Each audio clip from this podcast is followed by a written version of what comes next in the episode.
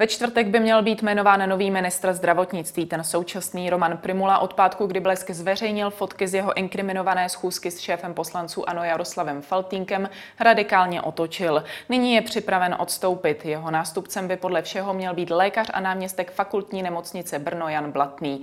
Začíná Epicentrum s Markétou Wolfovou. Vítejte.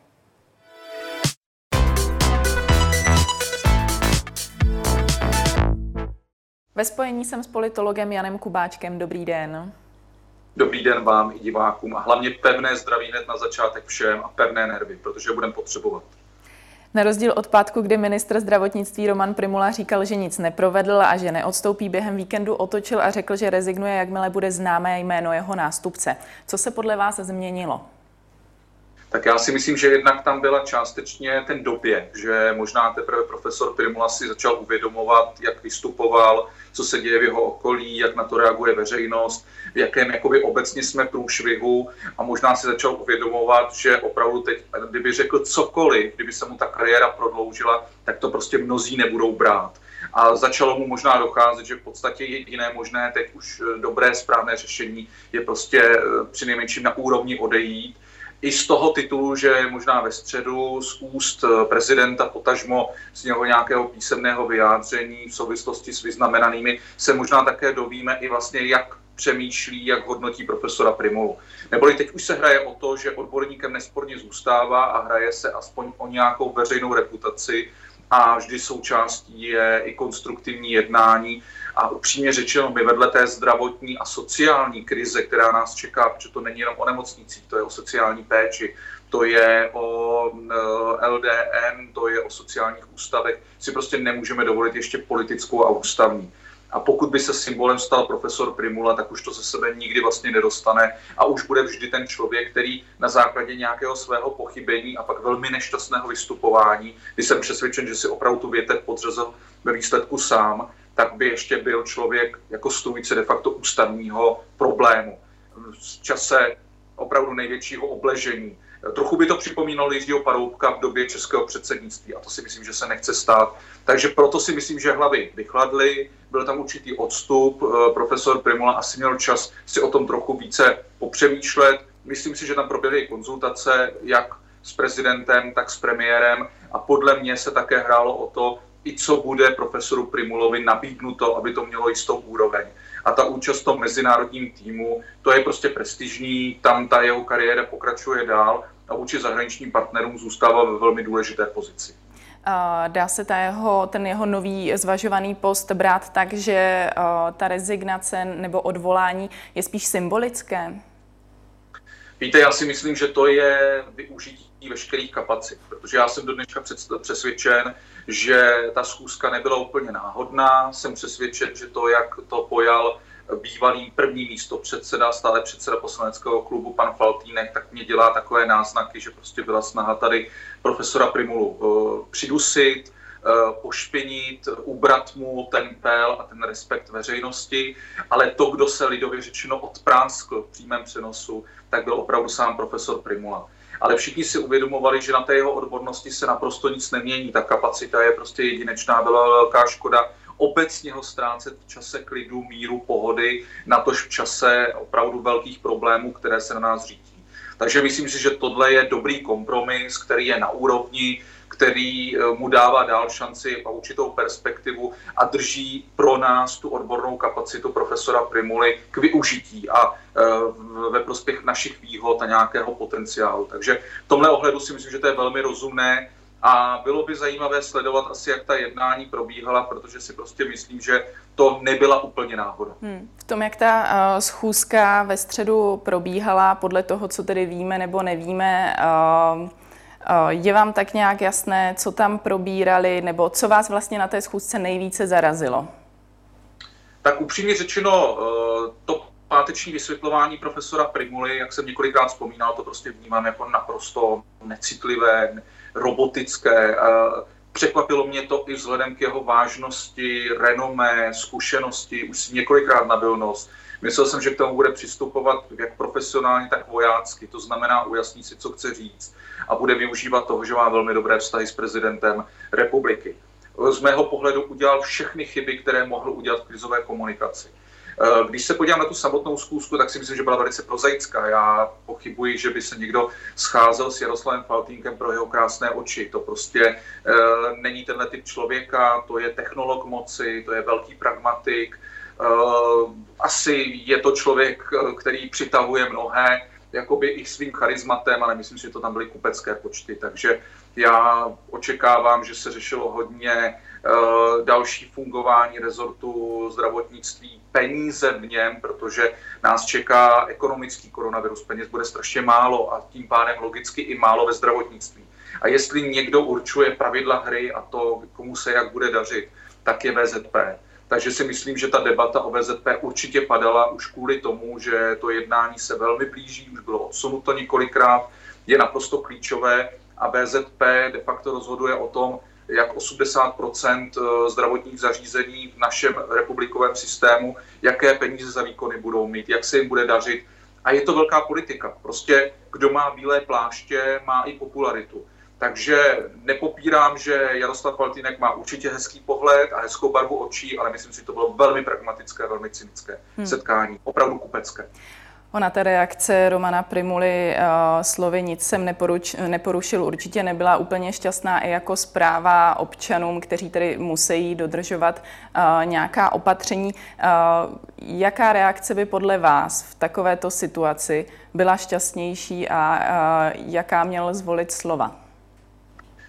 Především pokoru a velkou omluvu. Já si myslím, že kdyby hned na začátku řekl, prostě pochybil jsem, Eh, je to hloupé, v mnoha ohledech neomluvitelné, jsem připraven dát demisi, případně jsem připraven se sejít s eh, panem prezidentem a premiérem a nabídnout demisi po těchto těžkých časech koronavirových, tak já jsem přesvědčen, že dojde ke schodě, že bude pokračovat dál, anebo prezident, což může z pohledu ústavy tu nabízenou, navrhovanou demisi ministra může odmítnout.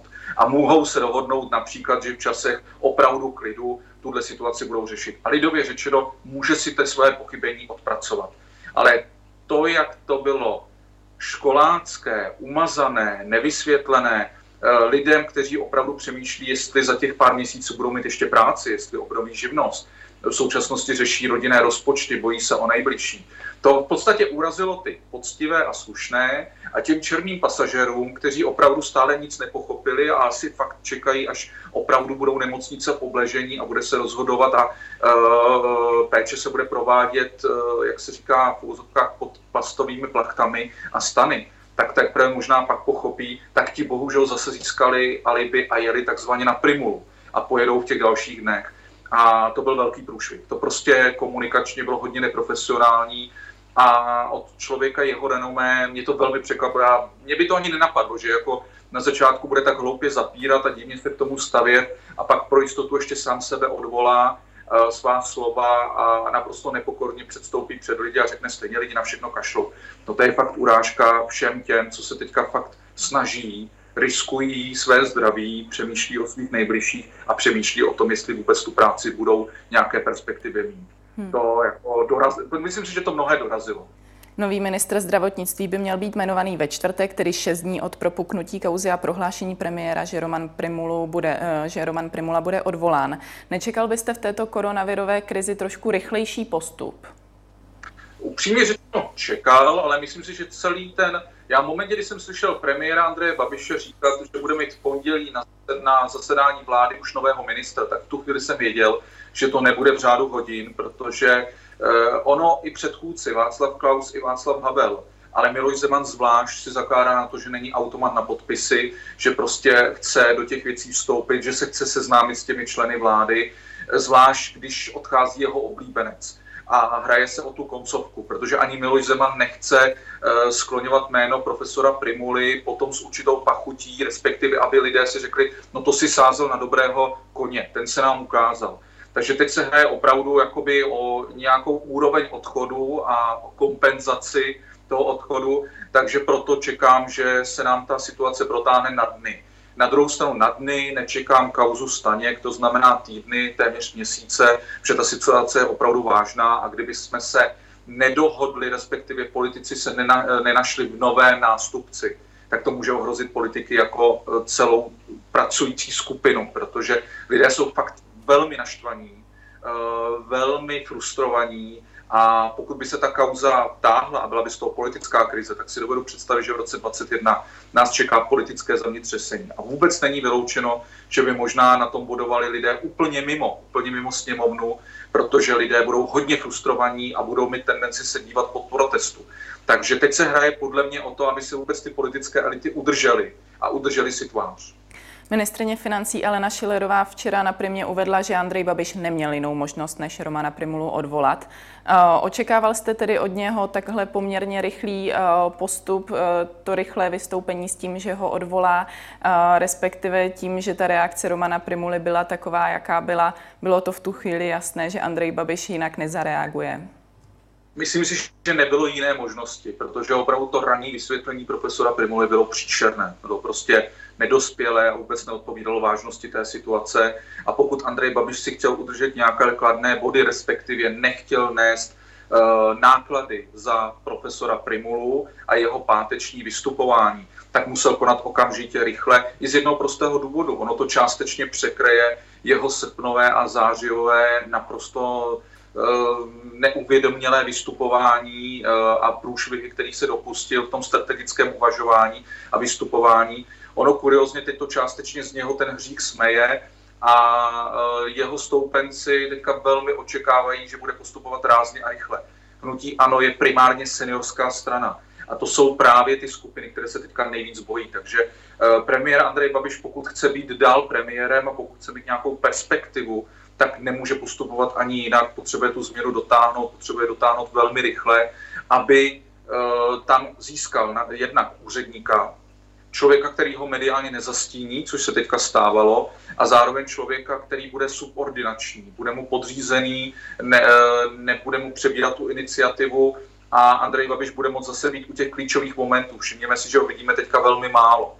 A to bude pokračovat. On potřebuje eh, teď to nechat eh, rozhodování odborníků, epidemiologů, protože budou samá nepříjemná rozhodnutí, a až budeme znát výsledek, tak si myslím, že zase premiéra uvidíme o to intenzivněji a bude nám připomínat padní komu padní, viděli jste, jak jsem vystupoval, eh, nechtěl jsem, aby tady byly problémy a mezi řádky v podstatě říká, nechtěl jsem také nést tu zátěž pro hnutí ANO, protože to byl nominant hnutí ANO a ve výsledku to stejně nebyl můj člověk, protože to byl člověk blízký prezidentu republiky. Takže pro něj ta varianta je v podstatě teďka výhodná, ale potřebuje vyřešit velmi rychle a jak se říká na úrovni, aby nestrácel body. Hmm. Ve středu se také mělo konat slavnostní udílení státních vyznamenání, které se kvůli pandemické situaci odložilo na příští rok. Mezi oceněnými má být mimo jiné i právě Roman Primula, právě za zvládnutí první vlny koronaviru. Jak se konkrétně na tohle ocenění dá nahlížet nyní? Tak to víte, že tady jistá pachuť bude. Eh, myslím si, že se ta společnost rozdělí klasicky 50 na 50. Eh, ti lidé, kteří budou uznávat vážnost situace, odbornost profesora Primuly, tak si řeknou, hele, ano, zasloužil si, ale už to nebude takové to jásavé. Už tam bude takový ten otozník ve stylu, no teď teda ukázal, že taky není úplně jako nezdolný odborník a člověk, který tomu dokáže přistoupit s nějakou voja, vojáckou rázností. Eh, lidé, kteří budou mít výhrady, tak eh, to spojí i s výhradami s prezidentem Zemanem a budou to vnímat jako eh, nerealistické nepochopení situace, vytržené, bafuňářské, takové, takové velmocenské, panské maníry, ale jak říkám, myslím si, bude to 50 na 50 a profesor Primula si teďka to své pochybení bude muset prostě odpracovat. Eh, teď to bude ještě s větší tíží, protože eh, to bude s tím oceněním. Uvidíme také mimochodem, jak on tomu přistoupí. Tam bude taky velmi zásadní, jak on to vyargumentuje a jestli to bude spojovat například s oceněním všech lékařů, všech zdravotníků, taky to bude jiné. Ale, ale už to nebude, eh, ten pátek to prostě hodně skalil. Hmm.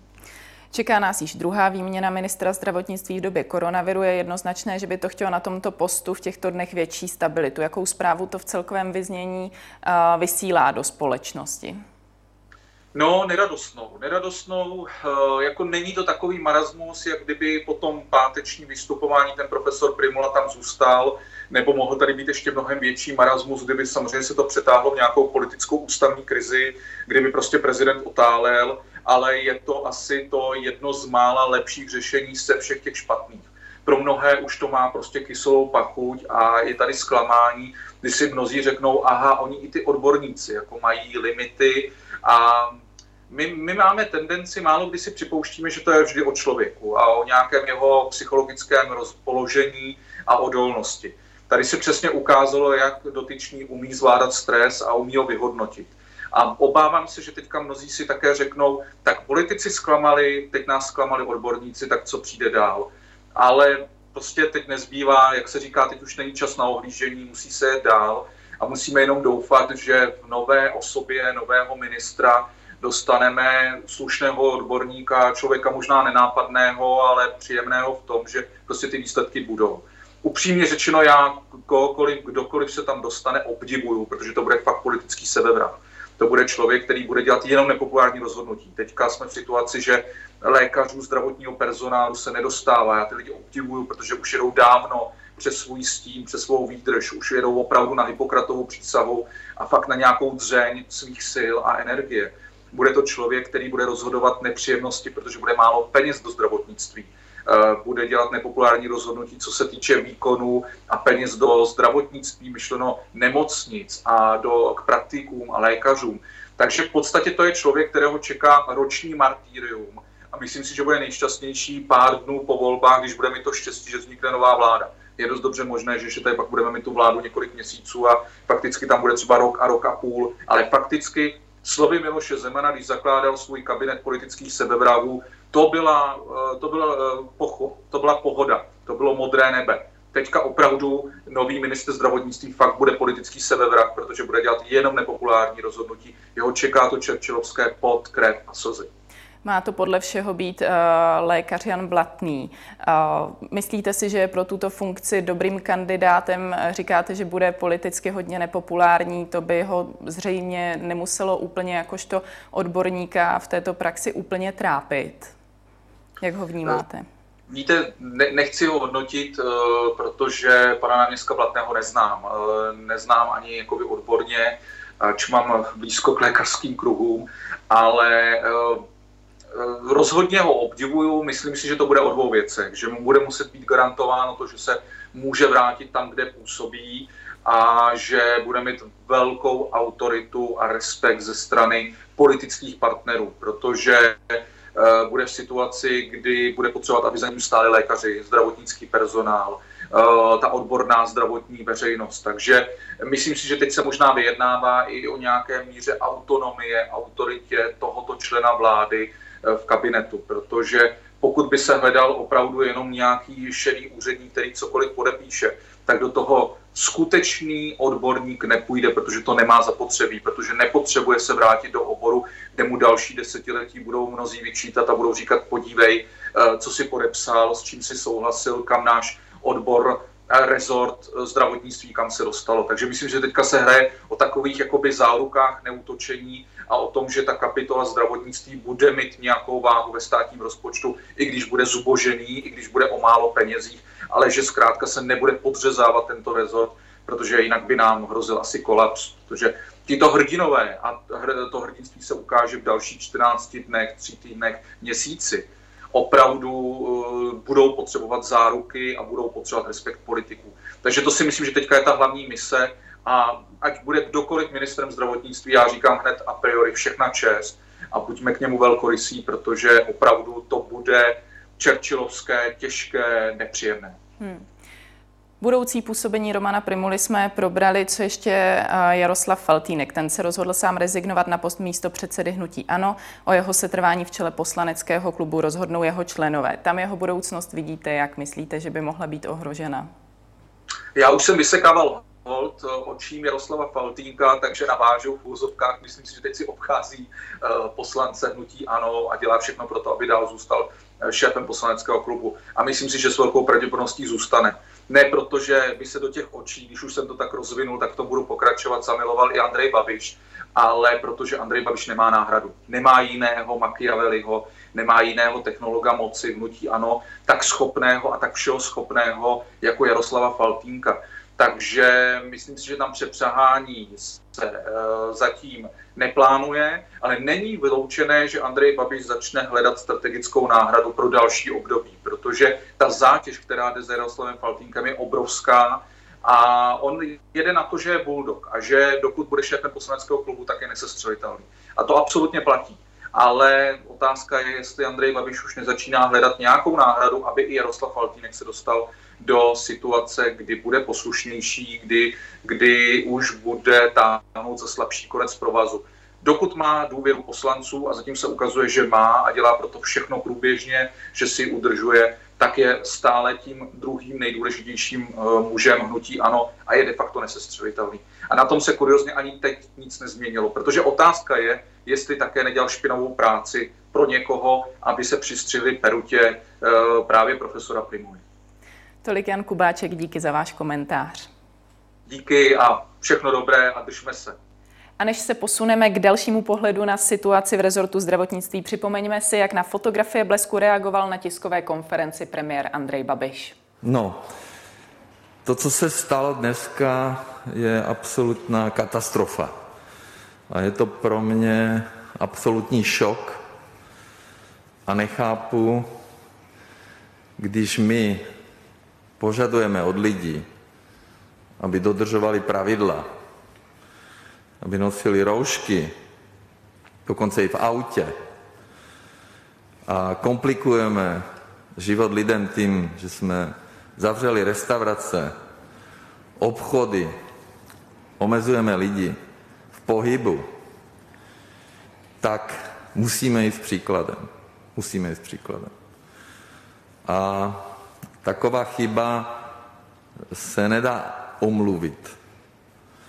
A mně je úplně jedno, co tam pan ministr Primula s panem Faltinkem dělali. A koho tam zvali a proč. Nemůžeme kázat vodu a pít víno. A já si myslím, že právě minister zdravotnictví by měl jít s příkladem. A to bez vytáček. Když naši zdravotníci bojují v první linii, aby zachránili životy našich spoluobčanů, tak skutečně takováhle věc je absolutně neomluvitelná.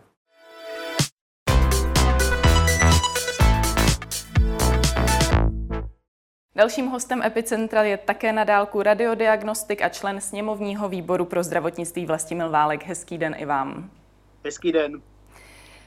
Podobná otázka jako na pana Kubáčka. Co již druhá výměna na postu ministra zdravotnictví pro vládu, ale i pro českou společnost v době neustále sílící pandemie koronaviru znamená? Tak já myslím, že v této fázi nic podstatného, protože pravidla jsou dány a to, co je klíčové, aby je všichni občané dodržovali. Z mého pohledu jako opozičního politika to znamená, že ano, je v naprosto zoufalé situaci, když není schopné ze, sedvých, ze svých, já nevím, sedmi nebo kolikati členů zdravotního výboru, kteří jsou lékaři, jsou mezi nimi profesoři, bývalí ředitelé fakultních nemocnic, jsou mezi nimi lidmi, lidi, kteří jsou v poradních týmech těch předchozích dvou ministrů, pan doktor Kasal, paní profesorka Adámková a další, že z těchto lidí není schopno vygenerovat člověka, který by byl schopen a ochoten v současné situaci vzít odpovědnost za řízení ministerstva. To považuji za naprosto katastrofální, protože je zřejmé, že pan profesor Primula jako epidemiolog, který opravdu je odborník přes epidemiologii, tam dál bude působit, protože druhý z těch poradců, který byl uznávaný a je uznávaný epidemiolog, docent Maďar byl premiérem vyhozen, tak se tam těžko vrátí. Hmm.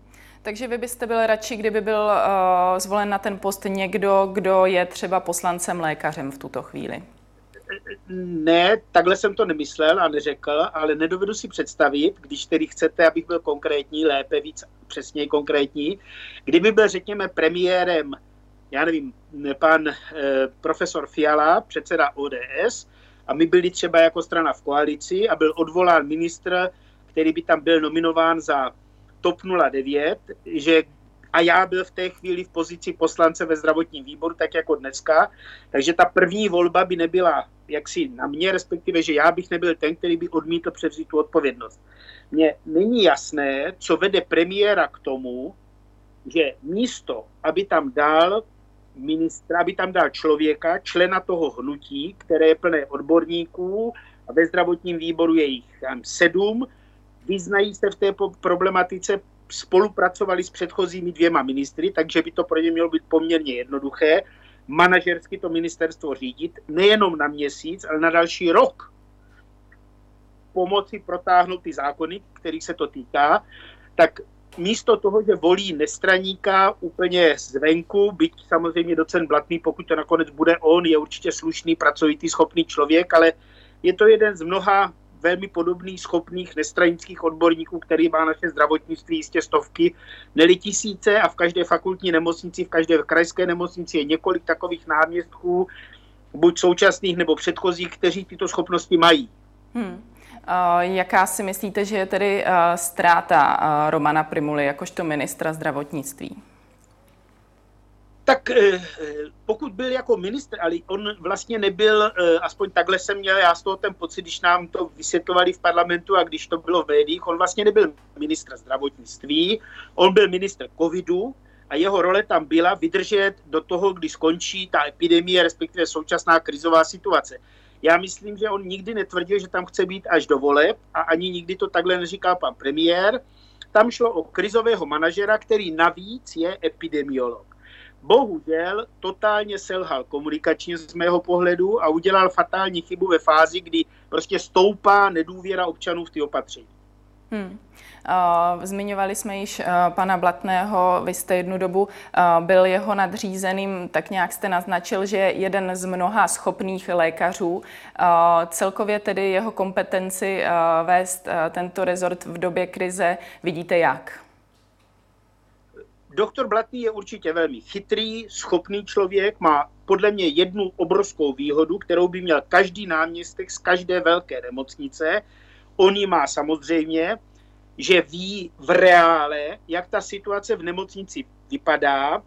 A teď já se omlouvám za to slovo, ale vidí in natura, jak se obtížně některé pitomosti, které ministerstvo zdravotnictví a vláda vymýšlí, dají v praxi realizovat setkává se s nimi a musí je řešit.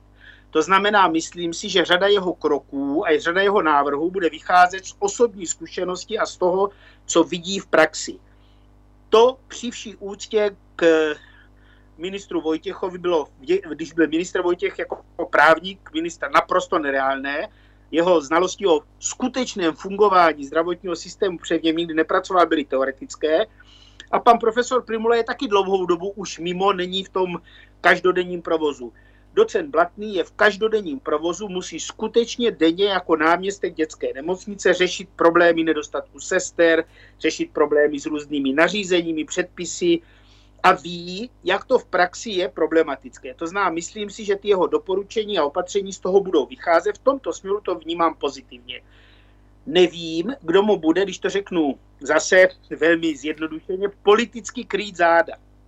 To znamená, nevím, jestli eh, tak eh, Primula, to se obecně vědělo, byl v podstatě jaksi eh, velmi klídně a mm, pozitivně vnímán Hradem a panem prezidentem. Vojtěch byl politický nominant Babiše.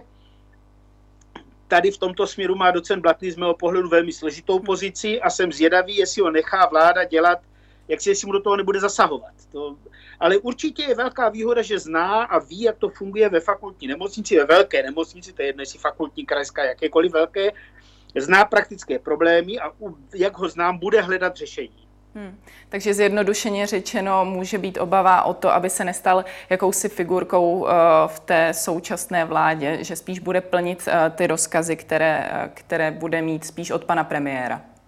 Podívejte se, on je náměstek. To znamená, já jsem taky náměstek. Když jsem byl náměstek předchozího ředitele nebo jakéhokoliv ředitele nebo kdekoliv v této funkci, tak vždycky bylo na mě, jestli jsem ochoten příkazy ředitele, které se mě úplně nezdají plnit, anebo nejsem ochoten plnit. A když jsem nebyl ochoten, tak jsem řekl ne a na místě a hold ředitel rozhodl, jestli tedy ty úkoly dá někomu jinému nebo mě odvolá. Takovouhle možnost má každý člověk. Má i každý člověk, který je v jakékoliv vedoucí funkci. Tu možnost bude mít samozřejmě i pan e, docent Blatný, když se stane ministrem, pokud se dostane do situace, kdy to pro něho nebude z odborně, morálně, a nevím z jakých důvodů akceptovatelné něco, nějaké rozhodnutí politické, protože je členem najednou v koaliční vlády, byť nestraník, ale je prostě členem koaliční vlády. Najednou se stává ministrem za koaliční vládu nominovaným hnutí ANO. To znamená, nemůže úplně jak si říct, já nesouhlasím s premiérem, protože já nevím co, to technicky nejde, že jo, to je asi jasné. To zná, je pak na něm, jestli dál bude pokračovat nebo nebude pokračovat, takže já si myslím, jak já ho znám, že pokud to přesáhne určitou mez, tak prostě řekne, já končím a skončí. Hmm, rozumím. Když se ještě vrátíme k té kauze, která vede k výměně ministra zdravotnictví, někteří ji označují za prkotinu, kvůli které rozhodně rezignace nejsou nutné. Vy jste tuto situaci vnímal jak? Tak já jsem tu e, situaci vnímal e, tak, jak byla zveřejněná v časopisu Blesk, takže to, co tam bylo, to jsem vnímal, nic dalšího o tom nevím. Nebyl jsem v té době vylosovaný, protože zasedá polovič, eh, polovička jenom parlamentu, jak já nebyl zrovna vylosovaný. Takže až v úterý budu vědět z první ruky od kolegů poslanců a ostatních, co se tam dělo, jak se to diskutovalo. Tak, jak to bylo zveřejněné, tak to působilo určitě katastrofálně a já jsem bohužel zachytil okamžitě na sítích některé komentáře z té skupiny takových těch skeptiků nebo řekněme popíračů nebo eh, řekněme autorů výzvy, kteří začali okamžitě psát a bohužel mi to začali psát i někteří mm, čtenáři mého Facebooku a tak dále. No tak vidíte, tak sám ministr tomu nevěří, ví, že je to blbost, že žádný covid není, že je to chřipečka a tady je to dobře vidět.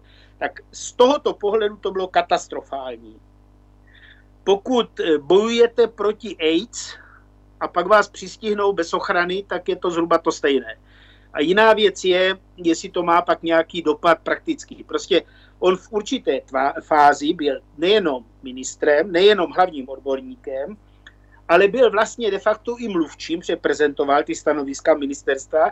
Zdravotní výbor opakovaně doporučoval, že by bylo vhodnější, aby ministerstvo mělo nějakého mluvčího, který bude jak si za celé ministerstvo prezentovat ty stanoviska, aby se to nepersonifikovalo na jednu osobu, aby to bylo jako...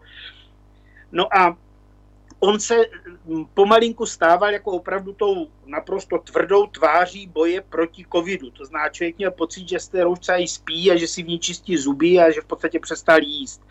A teď najednou, když tu roušku neměl, tak to bylo e, e, ta škoda, která se s tím způsobila, prostě nastala. Tak teď se snažíme všichni, jako že to takhle nebylo myšleno.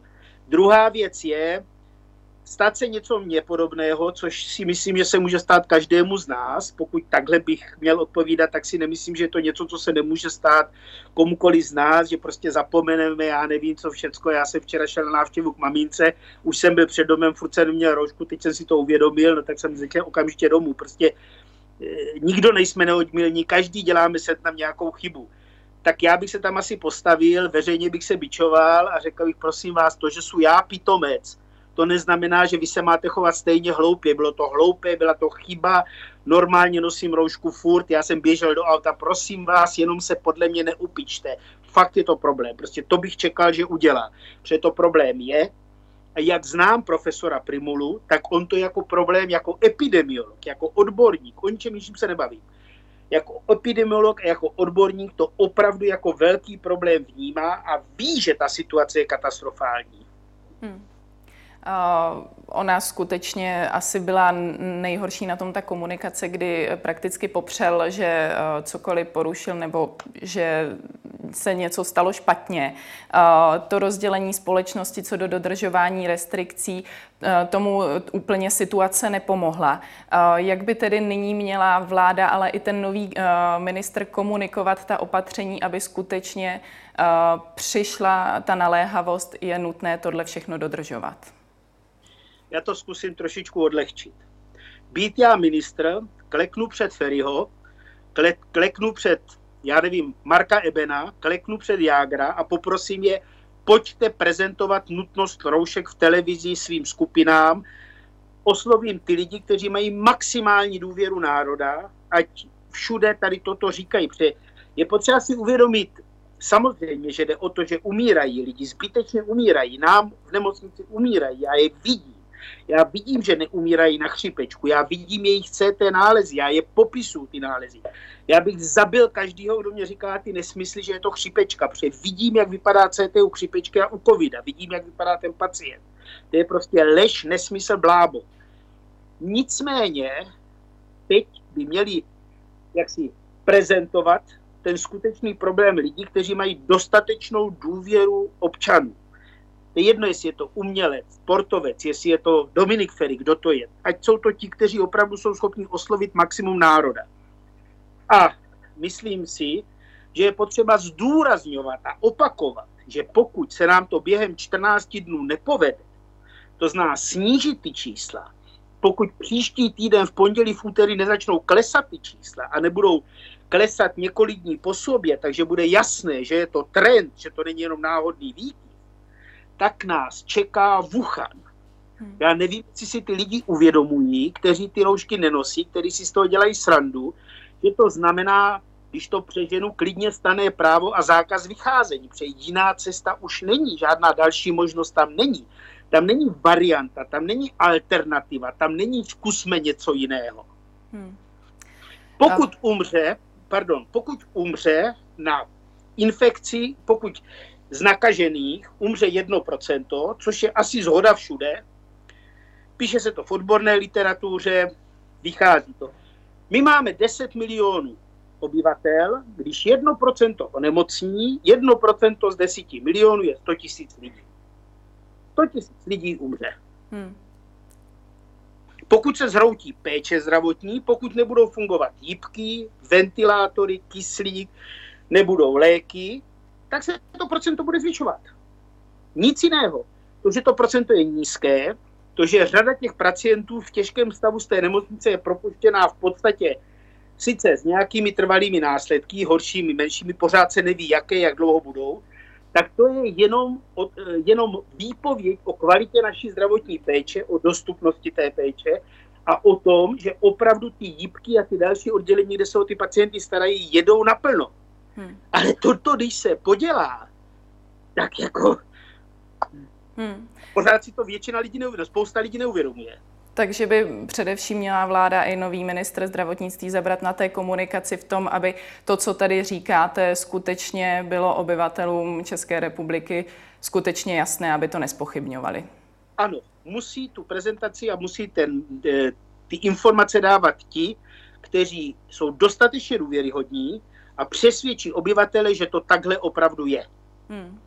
Eh, čím si myslíte, že jsme se eh, dostali do takové situace, že jsme eh, skutečně takový národ pochybovačů o covidu?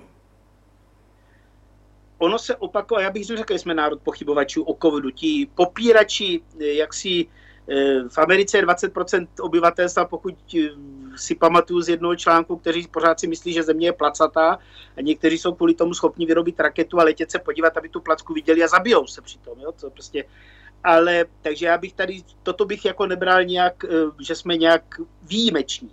Problém podle mě je, že posledních několik měsíců, ono je to vidět z těch křivek, kdy ta důvěra z začátku byla obrovská a teď je to 50 na 50, řekněme, se mění vyjádření, ale co pár dnů. Vy prostě můžete věřit člověkovi, když vás sklame partner jednou, tak to jde ale pokud vám furt systematicky do, dokola kecá, tak buď tomu říkáte, že je to lhář, anebo mu přestáváte věřit, pak už mu nevěříte vůbec nic. A ta vláda systematicky něco říká a za tři dny to změní. Místo, aby říkala to, co jsme chtěli já, Patrik Nacher, další, Helena Langšádlová, aby nám dali nějaký plán, variantní řešení, možné strategie různé, a aby to takhle na férovku řekli občanům a řekli jim, podívejte se, když to dobře bude, když budete všichni dělat to a to, tak toto by mělo být ta cesta. Není to jisté, ten virus se může zmutovat, může se začít chovat jinak, ale toto je, když to nebudete držovat, bude se situace zhoršovat, bude toto ta cesta, pokud se na to vykašlete, je toto ta cesta, tak máme vždycky, nikdy nebude nouzový stav, bum, je nouzový stav, nikdy roušky do škol, za čtyři dny ne roušky do škol, a takhle se to furt mění, takže samozřejmě ti občané nabývají dojmu, který je špatný, že se nejedná o odborný problém, že se nejedná o závažnou virovou nákazu, ale že se jedná o jakési politické hry, kdy jedna nebo druhá skupina chce tu vydělat na respirátorech, tu vydělat na testech, tu na tom, tu na tom. To je obrovská komunikační chyba vlády, katastrofální. Hmm. I vzhledem k těm komunikačním chybám a celkově zvládání či nezvládání pandemie eh, chce především opoziční ODS, eh, aby vláda po skončení nouzového stavu požádala poslaneckou sněmovnu o důvěru. Jak, to se na, jak se na tento krok díváte vy? Já si myslím, že o důvěru by měl požádat především premiér. Někteří ministři, já třeba myslím minister Petříček, vůbec nejsou špatní ministři a dělají, co je v jejich silách a není sám tak teď já dostanu strašnou sodu, že jako opoziční poslanec chválím vládu, teď to budete někde vysílat a já dostanu kartáč. Nedá se nic dělat. Já si to myslím. Ale mm, ten nouzový stav neskončí za týden. Ten nouzový stav bude muset bohužel pokračovat, protože ty opatření jsou naplánované na tři týdny.